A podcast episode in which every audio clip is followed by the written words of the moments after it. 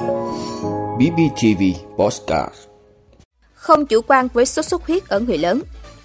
Cần 60.000 tỷ đồng để tăng lương cơ sở. Hàng không sẽ cung ứng 6,7 triệu chỗ dịp Tết. Đầu tư cho năng lượng tái tạo tăng mạnh. EU hướng tới cấm toàn bộ xe ô tô chạy bằng động cơ đốt trong từ năm 2035. Đó là những thông tin sẽ có trong 5 phút sáng nay, ngày 31 tháng 10 của BBTV. Mời quý vị cùng theo dõi. Thưa quý vị, dịch sốt xuất huyết đang bùng phát mạnh tại nhiều tỉnh thành trên cả nước. Các bác sĩ cảnh báo tháng 11 và 12 là cao điểm của dịch bệnh này vì thời tiết rất thuận lợi cho mũi và bọ gậy phát triển. Tại thành phố Hồ Chí Minh, cứ 4 ca tử vong thì có 3 là người lớn. Điều này khá bất thường khi mà các mùa dịch sốt xuất huyết trước đây, con số tử vong ở trẻ em luôn cao hơn.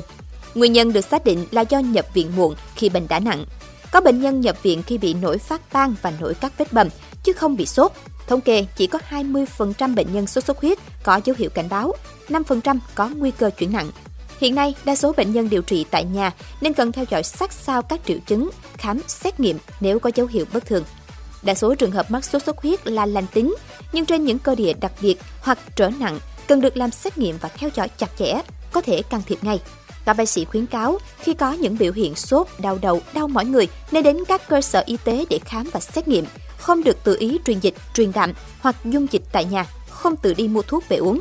Ngoài ra, người dân cần chú ý những nơi tích tụ nước động, khu vực gần kênh rạch, những khu vực ngoại thành để phát quang bụi rậm, không để nước động xung quanh nơi mình sinh sống.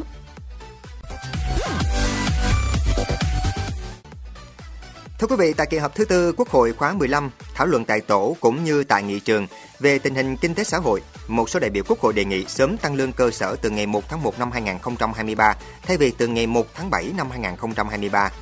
Thứ trưởng Bộ Tài chính Nguyễn Đức Chi cho biết, ngay từ khi triển khai nghị quyết 27 của Trung ương về cải cách chính sách tiền lương, Chính phủ đã chỉ đạo Bộ Tài chính và các bộ ngành địa phương có sắp xếp bố trí nguồn lực tài chính khi cấp có thẩm quyền quyết định thực hiện cải cách tiền lương. Các giải pháp chủ yếu trong việc chuẩn bị nguồn lực tài chính đó là tăng thu ngân sách và tiết kiệm chi trong các hoạt động chi ngân sách nhà nước hiện nay. Từ khi triển khai nhiệm vụ này và hết năm 2021, theo số liệu Bộ Tài chính nắm được, chúng ta có nguồn từ ngân sách địa phương để chuẩn bị cho cải cách tiền lương đạt được trên 290.000 tỷ đồng và ngân sách trung ương là 43.000 tỷ đồng.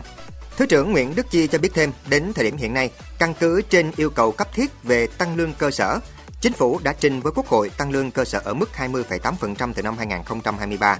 Theo tính toán của Bộ Tài chính, tổng nhu cầu kinh phí phát sinh bao gồm lương hưu đối tượng do ngân sách đảm bảo, người có công đối tượng gắn với lương cơ sở, phụ cấp ưu đãi nghề với cán bộ y tế cơ sở và y tế dự phòng. Chúng ta cần khoảng 60.000 tỷ đồng cho chính sách này khi Quốc hội phê duyệt. Thưa quý vị, theo Cục Hàng không Việt Nam, để phục vụ nhu cầu đi lại của nhân dân vào dịp Tết Quý Mão 2023, các hãng hàng không đã xây dựng kế hoạch tăng chuyến Tết từ ngày 15 tháng Chạp năm Nhâm Dần đến hết 15 tháng Giêng năm Quý Mão. Hiện tại, các hãng hàng không Việt Nam đã xây dựng kế hoạch khai thác 25.613 chuyến bay và dự kiến tăng thêm 8.079 chuyến, tương đương 32%, từ 25.613 chuyến lên 33.691 chuyến. Các chuyến bay trung bình mỗi ngày tăng từ 826 chuyến một ngày lên 1.087 chuyến một ngày. Số chỗ cung ứng tăng 1,6 triệu ghế, tương đương 33%, từ 5,1 triệu lên 6,7 triệu ghế.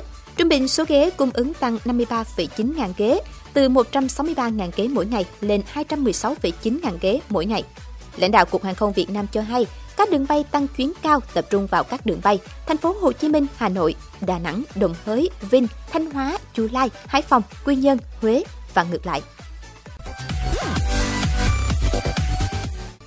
Thưa quý vị, các số liệu thống kê cho thấy lần đầu tiên đầu tư vào năng lượng tái tạo của thế giới đã vượt lên trên lượng vốn đầu tư vào dầu và khí đốt. Đáng chú ý, đầu tư vào năng lượng tái tạo cũng đang tăng trưởng mạnh mẽ tại ngay chính những mảnh đất vốn được xem là giếng dầu hay mỏ khí đốt của thế giới. Động lực phát triển năng lượng tái tạo giờ đây lại chính là để có thể đảm bảo được nguồn năng lượng giá rẻ. Vì giá dầu và khí đốt tăng cao, giá điện như tại châu Âu thời gian qua đã có lúc lên đến mức kỷ lục gần 1.500 đô la Mỹ trên 1 megawatt giờ điện. Đáng chú ý, nguồn đầu tư vào năng lượng tái tạo đạt được bước tiến đáng kể như thời gian qua, có một phần đóng góp không nhỏ từ chính các quốc gia xuất khẩu dầu và khí đốt hàng đầu thế giới.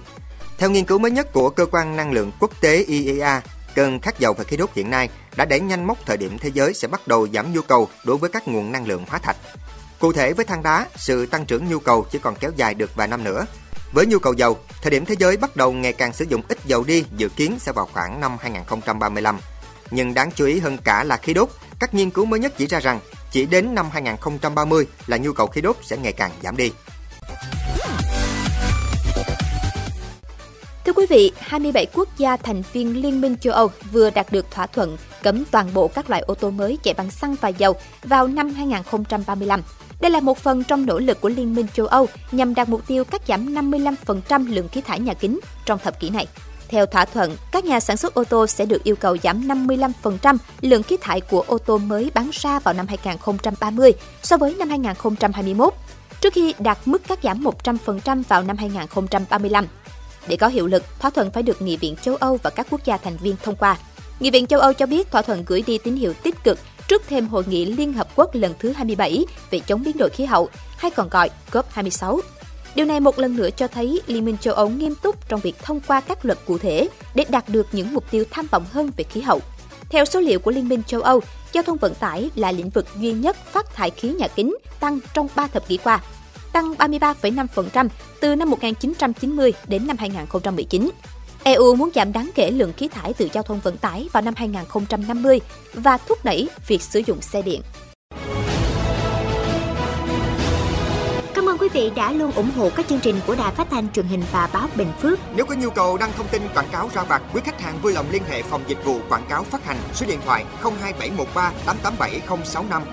BBTV, vì bạn, mỗi ngày.